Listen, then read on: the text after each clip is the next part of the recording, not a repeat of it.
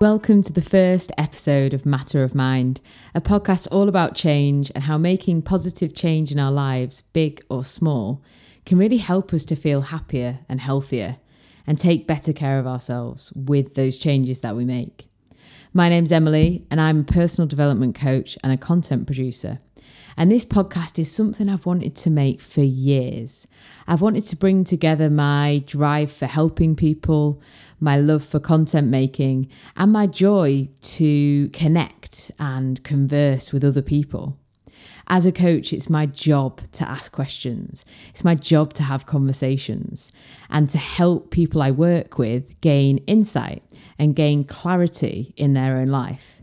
So, this podcast is aimed at helping you do that.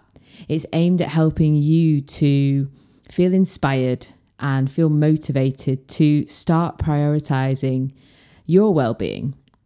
It's aimed to help you find the courage, the confidence, and the calm that you might need in your life so you can make some changes, big or small. And I'll be helping you to do that by talking to a whole range of people who have made changes in their own lives for the better. And it can be any change. It could be career change, habit change, behavior change, location change. The list goes on. And I'll be asking them all about the ups and the downs and what happened along the way of making those changes in their life and what they did to stay well and also how they got through difficult times and what they continue to do now to prioritize themselves and their well being. Each episode will start with me sharing matters of my mind, the thoughts, insights that I'm having that month, and then we'll dive into a conversation with someone else. I'll be asking each guest to tell me their story of change, but I'll also be asking them to bring with them a first aid kit. This will include three things one song, one book, and one podcast that has had an instrumental impact on their journey and their life. I really want this podcast to be open, honest, and celebrate imperfection. I want it to be a real reflection on what making change in your life can look like and what it can feel like. So let's start as we mean to go on with some honesty. So it's taken me such a long time to sit and record this podcast because, like so many of us, when we want to do something, we want it to be perfect. We want it to be planned, we want to feel prepared, and we don't want to look stupid. And we question ourselves. And we then maybe play it safe. We might avoid doing things that will help us grow, help us learn, and things that might actually help somebody else. So here I am, admitting that I'm ready to be honest, imperfect, and open. So I'm starting, and I hope by just starting, that can even inspire you today. No more questioning, no more overthinking, because I know doing this podcast is going to help me grow, it's going to help me learn, and it's going to help me feel better. And most importantly, it's going to help you. So I couldn't do a podcast all about this without actually bringing myself into the show. So the first guest is me and my journey of change.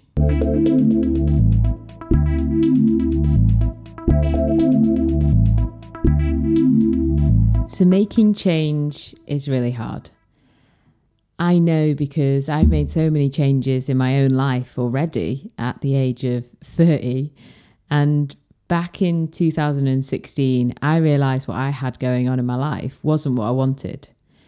And that was a really scary situation to be in especially when you've ticked all the success boxes, success in quotation marks. I had a great job, a great relationship, a lovely place to live. I had a path to success in society's eyes. But on the inside, I felt anxious, I felt exhausted, I felt unhappy.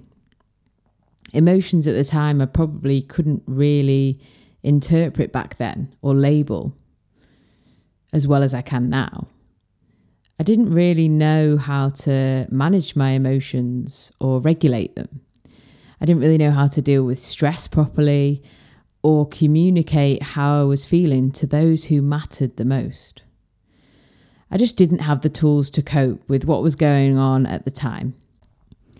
I wasn't really putting myself first or even thinking about my well being. You know, most days were okay, but it got to the point where work was becoming really stressful. It had become overwhelming and it just wasn't fun anymore. And I think at the time, my body knew this before my mind did. I could feel something wasn't quite right and I felt stuck. And when we're overly stressed in life, this is often how we feel. We can't really think clearly. And I just didn't know where to begin, really. But during this time, someone really close to me asked, Well, do you have to carry on if it's making you unhappy? And I didn't answer this question straight away because obviously making any changes was not going to be easy. I had a great relationship, or so I thought. I had a great job, even though now it was suddenly overwhelming. And I had a quote, quote, nice life. I, I never thought that I'd want to change any of that. Being asked this question, do you want to kind of carry on with what you've got, is scary. You know, you've gone through life so far thinking you've made some good choices. And here I was thinking, hmm, can I give up? Would that make me look like a failure?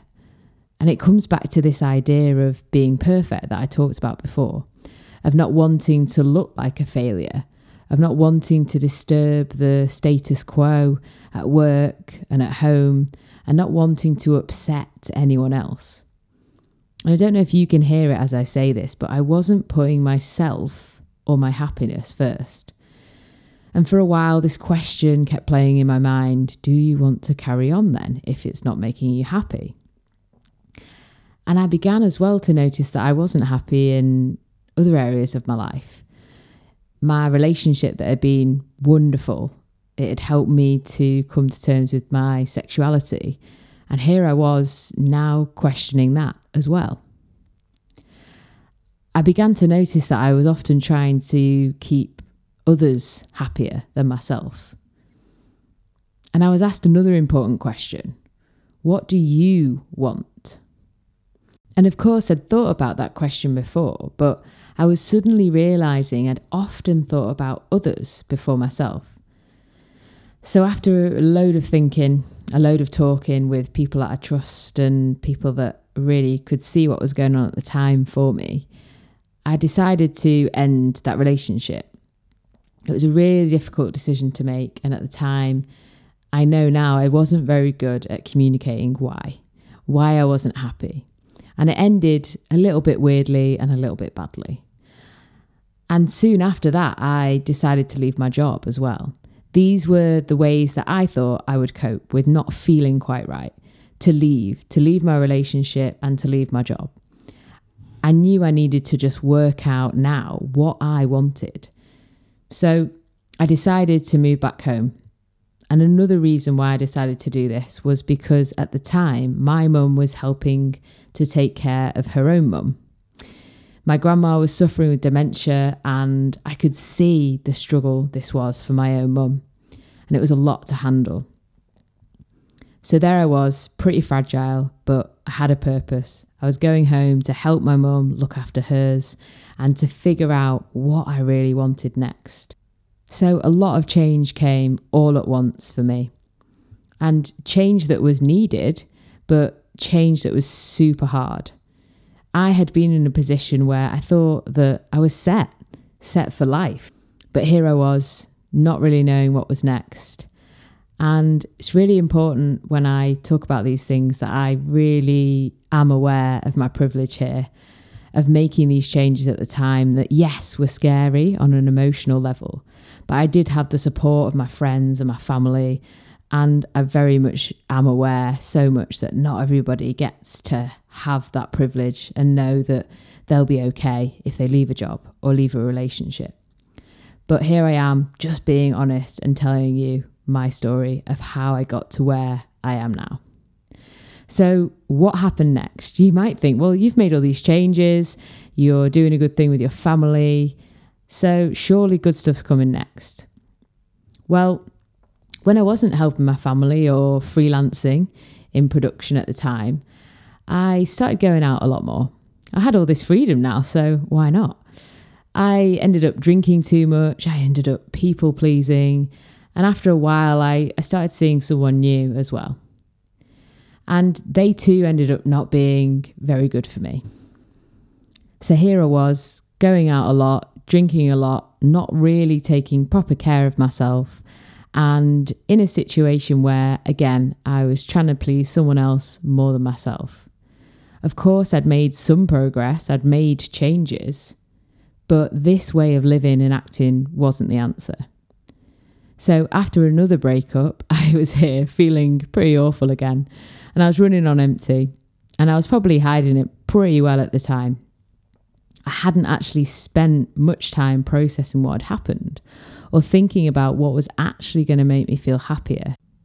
But what was really good during this time was that I had some really supportive friends, and they brought into my life a really important book, The Happiness Project. And you might have heard of it and you might roll your eyes going, oh, The Happiness Project. But hear me out. A friend of mine set up a book club. I was a little bit fragile at the time. I obviously could do with a focus, so I threw myself into this and I picked up the Happiness Project and I gave it my full attention. So, for those of you who don't know, The Happiness Project is a book by Gretchen Rubin. And she decided herself to explore what happiness even is. She went on a journey herself over a year to figure out what made her happy, and she documents that in the book. She finds out what happiness means from way back when and backs it up with science and theories and basically goes on her own happiness journey and happiness project. So I decided to do this with my friends and for myself. And I was working out what happiness was to me as I was reading the book. Important question that what is happiness to me, not anybody else, as I had been doing for such a long time, which, by the way, is no fault of theirs it's a really important reflection on me. So here I was with the Happiness Project in hand, ready to commit to it. And part of the process of this book was, yes, learning about happiness, but learning about your own and writing down commitments to yourself that you will live out and act out as best as possible. In the book, she calls them commandments, but I was more comfortable calling them commitments. So, my top three commitments at the time, back in 2016, were be Emily, get to know who Emily is, and be kind to yourself. Wow, reading that now, it's, uh, it's quite nice to read because at the time I didn't really feel comfortable being me, and I might not have known myself as well as I do now. And I knew at that time I wasn't being very kind to myself. But this was a project, so I could start off a little low down and I could work out what it was going to take to feel like me, to get to know myself more, and to be kind to myself. And I'm really grateful to those good friends because over the next year, I went on a journey of really figuring out that stuff. And it would involve me sitting down, setting a really clear intention for each month as I did this happiness project. And I'd sit there and I'd think, what do I want to do this month? What do I want to focus on that's going to make me feel good? That's going to be a bit of an experiment to figure out what will make me feel happy. Another side note, by the way, I'm fully aware that, you know, happiness is not a state we can access 24 7. But here I was trying to figure out what made me happy. And the key to this was writing stuff down. I'd written diaries in the past, but they were all sort of teenage secret diaries back when I was younger. I hadn't really sat and properly written this stuff down or asked myself these questions and really start to, start to dig into the answers. So here I was starting that process. And as the year went on and I was doing this happiness project and asking myself really important questions about what made me happy, I felt more and more like I knew who Emily was. I treated her well, because she really needed that. She was a fragile soul at the time. I listened to what she had to say and what she wanted to do. And she wanted to feel happy. She wanted to spend time with her friends and her family, do things that made her feel calm, and finally, you know, do side projects that she'd always put on hold. I was really starting to make progress here on how to feel healthier, how to be happier, and prioritize my well being over pleasing other people. During this time, as well as reading the Happiness Project and talking more to friends and writing this stuff down, I was really immersing myself in quote, quote, well being and wellness and personal development and self help. And I laugh because it is funny sometimes, but I really was immersing myself so much in books, in podcasts, in everything I could get my hands on to figure out what happiness was all about and figure out what I should be asking myself to to be well and live a life where I was healthy and happy. So along this way of listening to more stuff and reading the self-help books, I discovered another book, another book that was going to change how I thought and how I lived my life and that was the five minute journal. For anyone who doesn't know about the five minute journal, I'm surprised because if you know me, I talk about it all the time. And this is a journal I still use to this day. And the process goes like this each day you get up and you write down what you're grateful for. And I know that's something that so many people in well-being talk about, practicing gratitude. But it is so important to do this. So every morning now, I was practicing this. I was writing down what I was grateful for every day. And that was helping to change how I thought. It was helping me to see what good stuff was happening in my life. And it helped me to notice what simple pleasures made me happy, what simple things made me feel healthy. And this was all part of me getting to know myself more, me taking better care of myself, to really take a look at what was going on in my life. And by doing this process of practicing gratitude, I was helping to redirect my attention to the good stuff, to being optimistic about life and about people and about what was going on. This journal was also really powerful because it helps you to write intentions for the day and positive intentions, not just the to do list or what you've got to do at work. It encourages you to write down intentions that will make your day great, however big or small. And finally, it encourages you to set an affirmation. And at the time, this was really hard for me because an affirmation is a positive statement that you want to embody. So, I am enough, or I am strong, or I am capable. Those kinds of things. And you can choose your own. But at the time, I wasn't really feeling those things. So, this book was sometimes a little bit uncomfortable to fill out, this practice. But what it did over time was really help me to do the things that were going to help me feel like I was enough, that were going to help me feel like I was capable or that I was confident. And this took my kind of discovery of myself to another level because now I could sit down every day and I could write down stuff. And that is so important. That's a huge takeaway that I'll talk about afterwards. But I was here, I was writing down stuff every day about what I was thinking, what I was grateful for, what I wanted to do. And at the end of the day, you came back and you said, What made today great? Again, trying to just build that muscle in your brain of thinking about what stuff is good despite the challenges. And this journal was such a benefit because I was writing down what was making me feel good, what was making me happy, what simple things I was grateful for, and what I was setting out to do each day to feel good, to feel happy, to feel healthy. And it helped me to get to know myself more. So every single month, I would sit down with this journal alongside my happiness project and I would look at what's making me feel good the most. What am I most grateful for? What did I set out to do this month and did I enjoy it or did I not? Who was around the most? Because I'd always write little notes of who I'd been spending time with. And I'd always kind of just check in on where my energy was going and how that was making me feel so that I could then figure out okay, I'm going to do more of this stuff that's making me feel well and make me feel good. And I'm going to do less of this stuff. And it was helping me to really get to know what was good for Emily at the time. And this wasn't easy while I was doing this exercise, and it sounds like I was just looking at what was working and what wasn't, and how to make changes.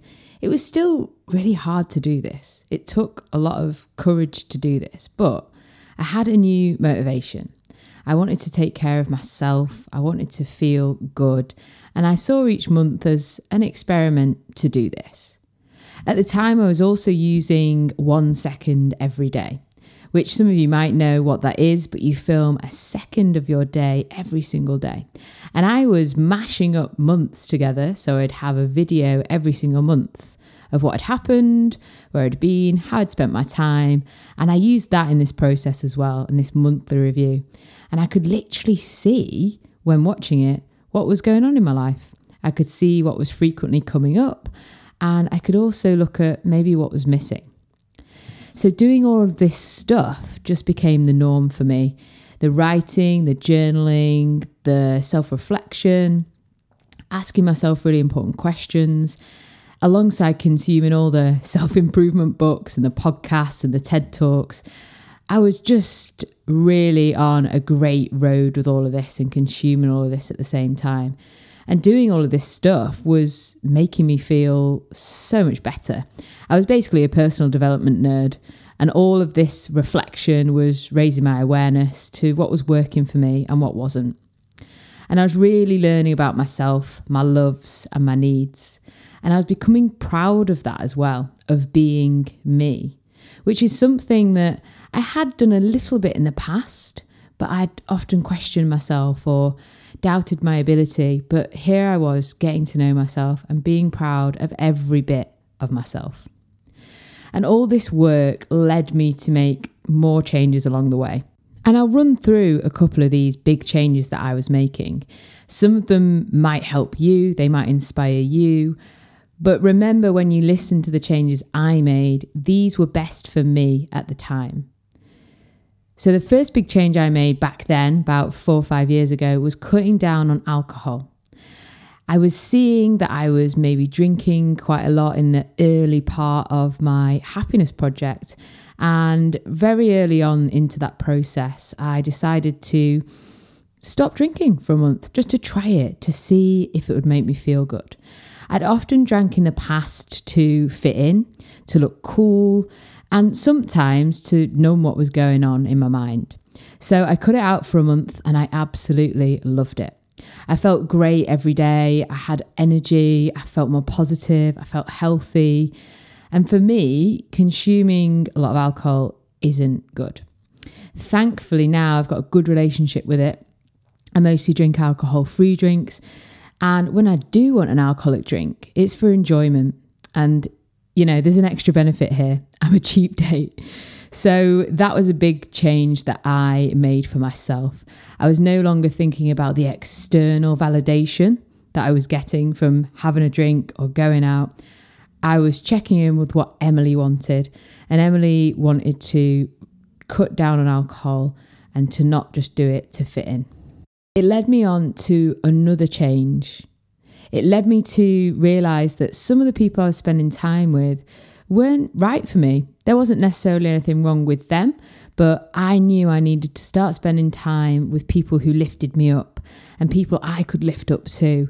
People that were interested to get outdoors, to exercise, to look after their mind and their body. And I needed to surround myself with those types of people to feel positive about the choices I was making in my lifestyle, to do certain things less and th- certain things more, and to create a more supportive network of people. So, this involved reaching out to old friends that I'd maybe lost touch with that I thought, yeah, I need them back in my life. It also meant making new connections with like minded people and having a bit of courage to, to do that and make new friends because it's so important who we spend our time with. Who we spend our time with really impacts how we feel about ourselves And being around people that really get you and really support you is super important. So that was another change that I made. And none of this stuff is easy. It's really hard to look at who you spend time with or look at your own habits and behaviors and think, yeah, actually, I need to make a change. Something else I'd noticed and something else I'd heard about in all these podcasts and these books I was looking at and reading was my relationship with technology. I stopped obsessing over my phone. I stopped checking it all the time, which is dead hard, but I stopped being available all the time to work, to friends, to family. And I really got strict with the time I'd spend on my phone. I'd make sure I turned notifications off and had set times that I would go onto my phone.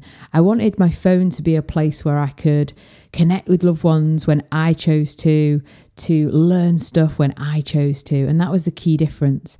It was about me going on that device or using technology for positive gain rather than it taking away all my attention. At the time, as well, I overhauled social media. I looked at who I was following and how I was spending my time on there. I wanted that time to be a time to connect with interesting people, to feel inspired, to learn, and to feel good. So I unfollowed, I muted, I did what I could to make those spaces feel positive rather than feel a little bit uncomfortable or awful or going down that comparison rabbit hole. Now, I'm not here to have a go at social media. I absolutely love social media and I think it's such a good thing when it's used in the right way. And these rules I set for myself five years ago, they're still in my life now. They're still what I try to stick to now. And that's a key word try. I try to manage my relationship with social media and technology. So ultimately, it benefits me.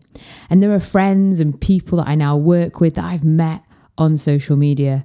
But it's such a good platform to use if you use it right and that you feel like you are in control of it. It's just about refining it and managing the consumption that you might have with it. The final major change back then that I started that is still present in my life is practicing mindfulness. At first, I was using Headspace.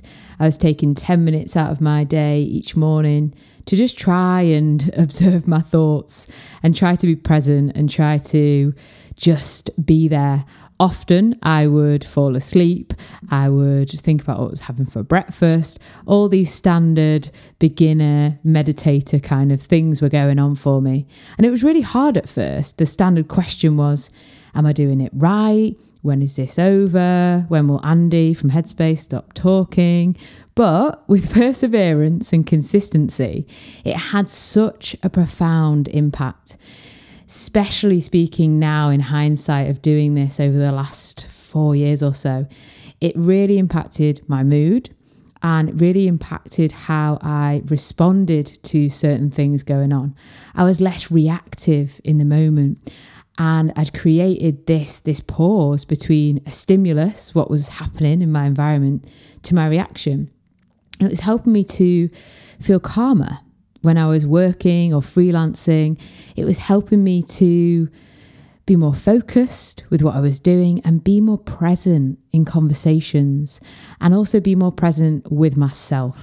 And it really helped me to be kinder to myself. So, mindfulness was such a beautiful thing that I found back then that at first I was like, what is this going to work? And now, four years later, this is the kind of stuff I'm still doing. It's still an important ritual in my life. And I now bring mindfulness into every day. So I don't always sit down to meditate in the morning, but what I do do is bring that mindfulness into my everyday. So I will try to focus and be fully there in a conversation or fully there in a task that I'm doing. And the reason why I'm sharing what I started doing four years ago is to kind of be honest about change. These things I started back then are still things that I do every day now, and they have had such a profound effect on my overall well being. Every single day, I journal, I move my body, I meditate and practice that mindfulness. I get outside to enjoy nature and just to connect with the world, even if it's for 10 minutes. And I don't go on my phone or my emails until I've had time with myself in the morning to connect to myself and put my attention where I want it to go. Change doesn't happen overnight. And this is the point, really. I've been doing these practices for a number of years, sometimes they're really, really hard to do, and sometimes I don't do them, and that's okay. I think the key message here is that just start. Just start by trying a couple of these things and see how they make you feel. So, where in this story did I start to train to become a coach? How did I get from having those realizations, being on that journey, to actually helping other people well, while I was doing all this work, I was consuming a lot of great material, like I said, and I discovered coaching along the way. I went to a taster day from a course and I decided, you know what? I've always had this natural urge to help people. And I'd basically coached myself and helped myself and asked myself really important questions. And I'd gained so much clarity that I was able to make better choices and therefore make some really positive changes in my life. And essentially, that is what I now do as a coach. So at the time when I found coaching could be a job that I could do, that I could help other people, I had to dive into it. And my training in coaching and neurolinguistic programming really ignited that passion to help people. It also reignited my love for language because a lot of NLP is based on how we communicate with ourselves and other people, and the words that we use and how they impact the way we think, the way we feel, and the way we live every single day. NLP really taught me that we can become what we think. We can live by the stories that we tell ourselves. So let's make that story a supportive, empowering one rather than one that drags us down. Let's think about the language we use in our life to other people and to ourselves and how we talk to ourselves. And let's remember, as weird as it sounds, we can control our story. We can change our story so that it empowers us, it teaches us, and it helps us to see how brave we were in the past. NLP and coaching has helped me to see the good in my own story, to really look at it to really own it and to be proud of it. And I now run my own coaching business, helping others to do what I did, figuring out what makes them happy, understanding themselves more, making any positive changes, big or small, that they want to make to their story so they can feel happier, calmer, and just more in control of their own lives and their own minds. So, wow, saying all that out loud it's been a real journey over the last four years or so. And people now say, you know, Emily, you're so unapologetically yourself. And I'd really agree with that. It's really nice to hear that, that people can see that I'm just myself.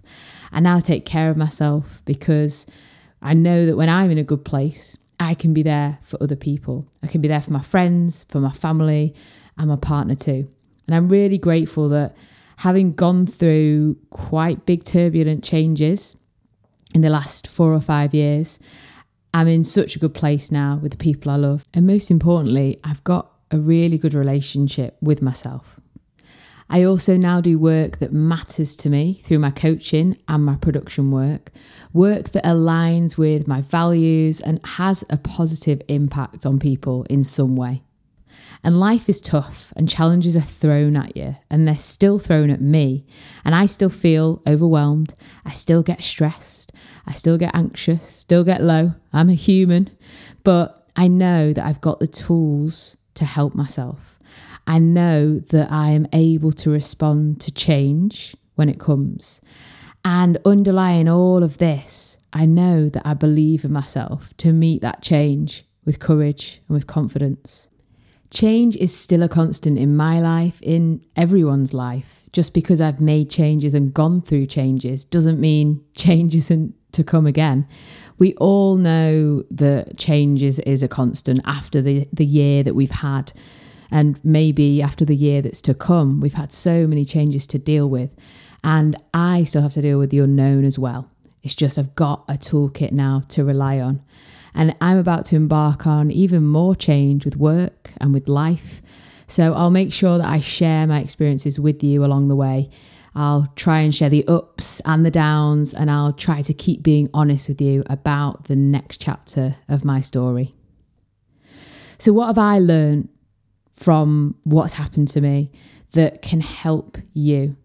Well, here are a few lessons. Being human is hard. It's okay to fail. It's okay to be imperfect, to mess up, to be scared. That's how we learn. Second lesson talking openly and honestly with trusted friends is really important. I often used to say, Yeah, yeah, I'm fine, I'm fine. When actually, deep down, maybe I wasn't. So, talking openly and honestly with trusted friends is really important. Lesson number three you can't change how you feel if you don't know how you feel. So, this comes down to that awareness, asking yourself, How am I feeling today? And whatever the answer is, is fine. It's all about checking in.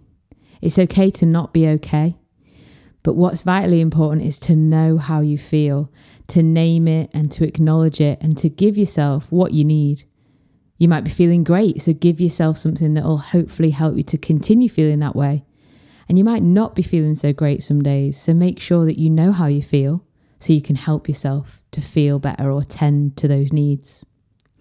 Another lesson from my story journaling is a way you can talk to yourself. You can counsel yourself. You can spot what's going on, unpleasant things, maybe pleasant things in your life, and you can feel better in the process of just writing and you can figure a lot of stuff out. Journaling is such a big topic and there's many templates and ways in which you can do this. But just write, just get it out of your mind onto paper and just work through some stuff and counsel yourself. I still revisit old journals and diaries. And sometimes, you know, you might cringe by looking back at what you used to write down, but it's such a helpful exercise to meet that old you with kindness and to see how far you've come and also to see what's still there in your life that's that's good and that's helping you. Another lesson from my story is mindfulness will eventually have an impact. You'll learn to respond rather than react. And mindfulness is a practice. It's hard, and that is why it is a practice. But I promise it'll eventually have an impact. Keep going and keep trying. Another lesson books can change your life. That book, The Happiness Project, sent me on a new direction. It landed in my lap at a time when I needed it too. It was the start of me defining what happiness even meant but what it meant to me. Another lesson it really matters who you spend your time with and what you consume. Another one for you surround yourself with love, support, and fun. Another lesson it really matters what you say to yourself. Be kind, be supportive, be encouraging. And the biggest lesson from my story is be yourself. Being yourself is your superpower yes, it's hard, it's vulnerable to really be yourself. But when you believe in yourself and you feel in line with what you're doing and how you're feeling, that is such an amazing feeling. Be unapologetically you. You've got to be that so you can be there for yourself and that you can show up for other people as well.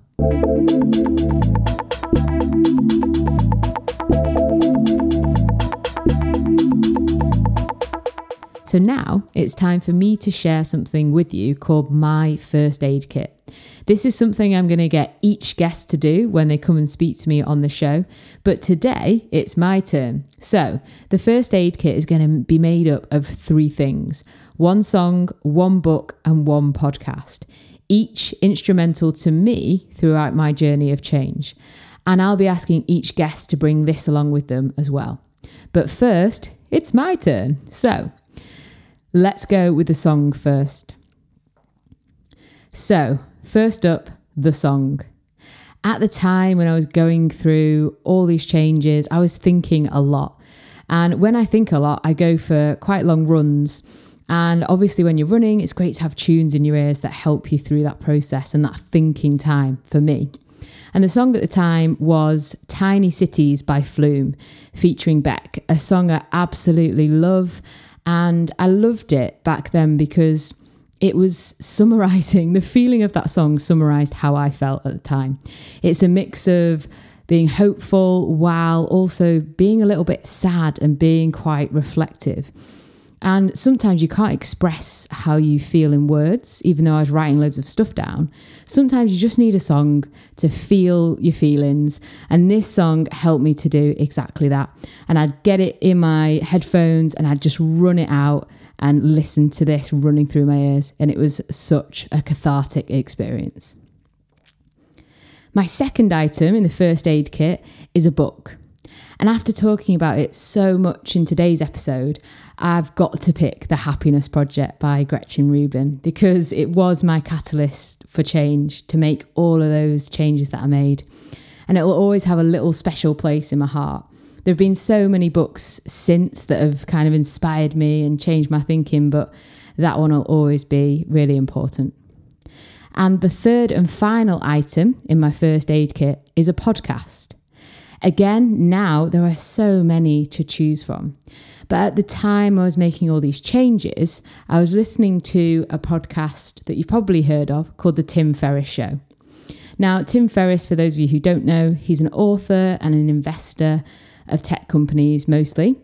And he interviews all sorts of people who are top of their game, talking about habits and routines and rituals they do to be a quote, quote, success in their own life.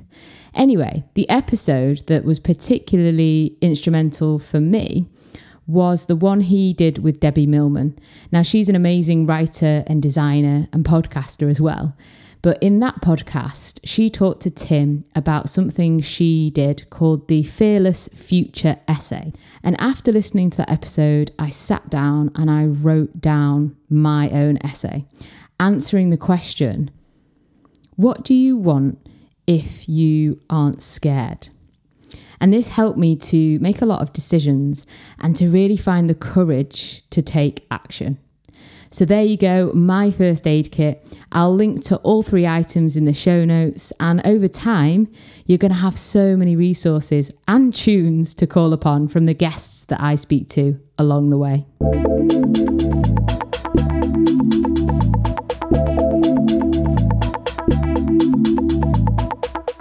Hope that by sharing my story of change has helped you in some way. I'm not here to tell you what you need to go away and do or change. I'm just here to tell you my story in the hope that it inspires you, in the hope that it motivates you to think about what's happening in your own life, maybe to think about what's happening in your own mind, and think how you can take better care of yourself, perhaps. Is there something from my story that you can take into your own life? Will you start journaling, just writing down every morning what's going on in your mind and what you're grateful for and what you can do that day to feel good? Will you start being kinder to yourself, whatever that looks like to you?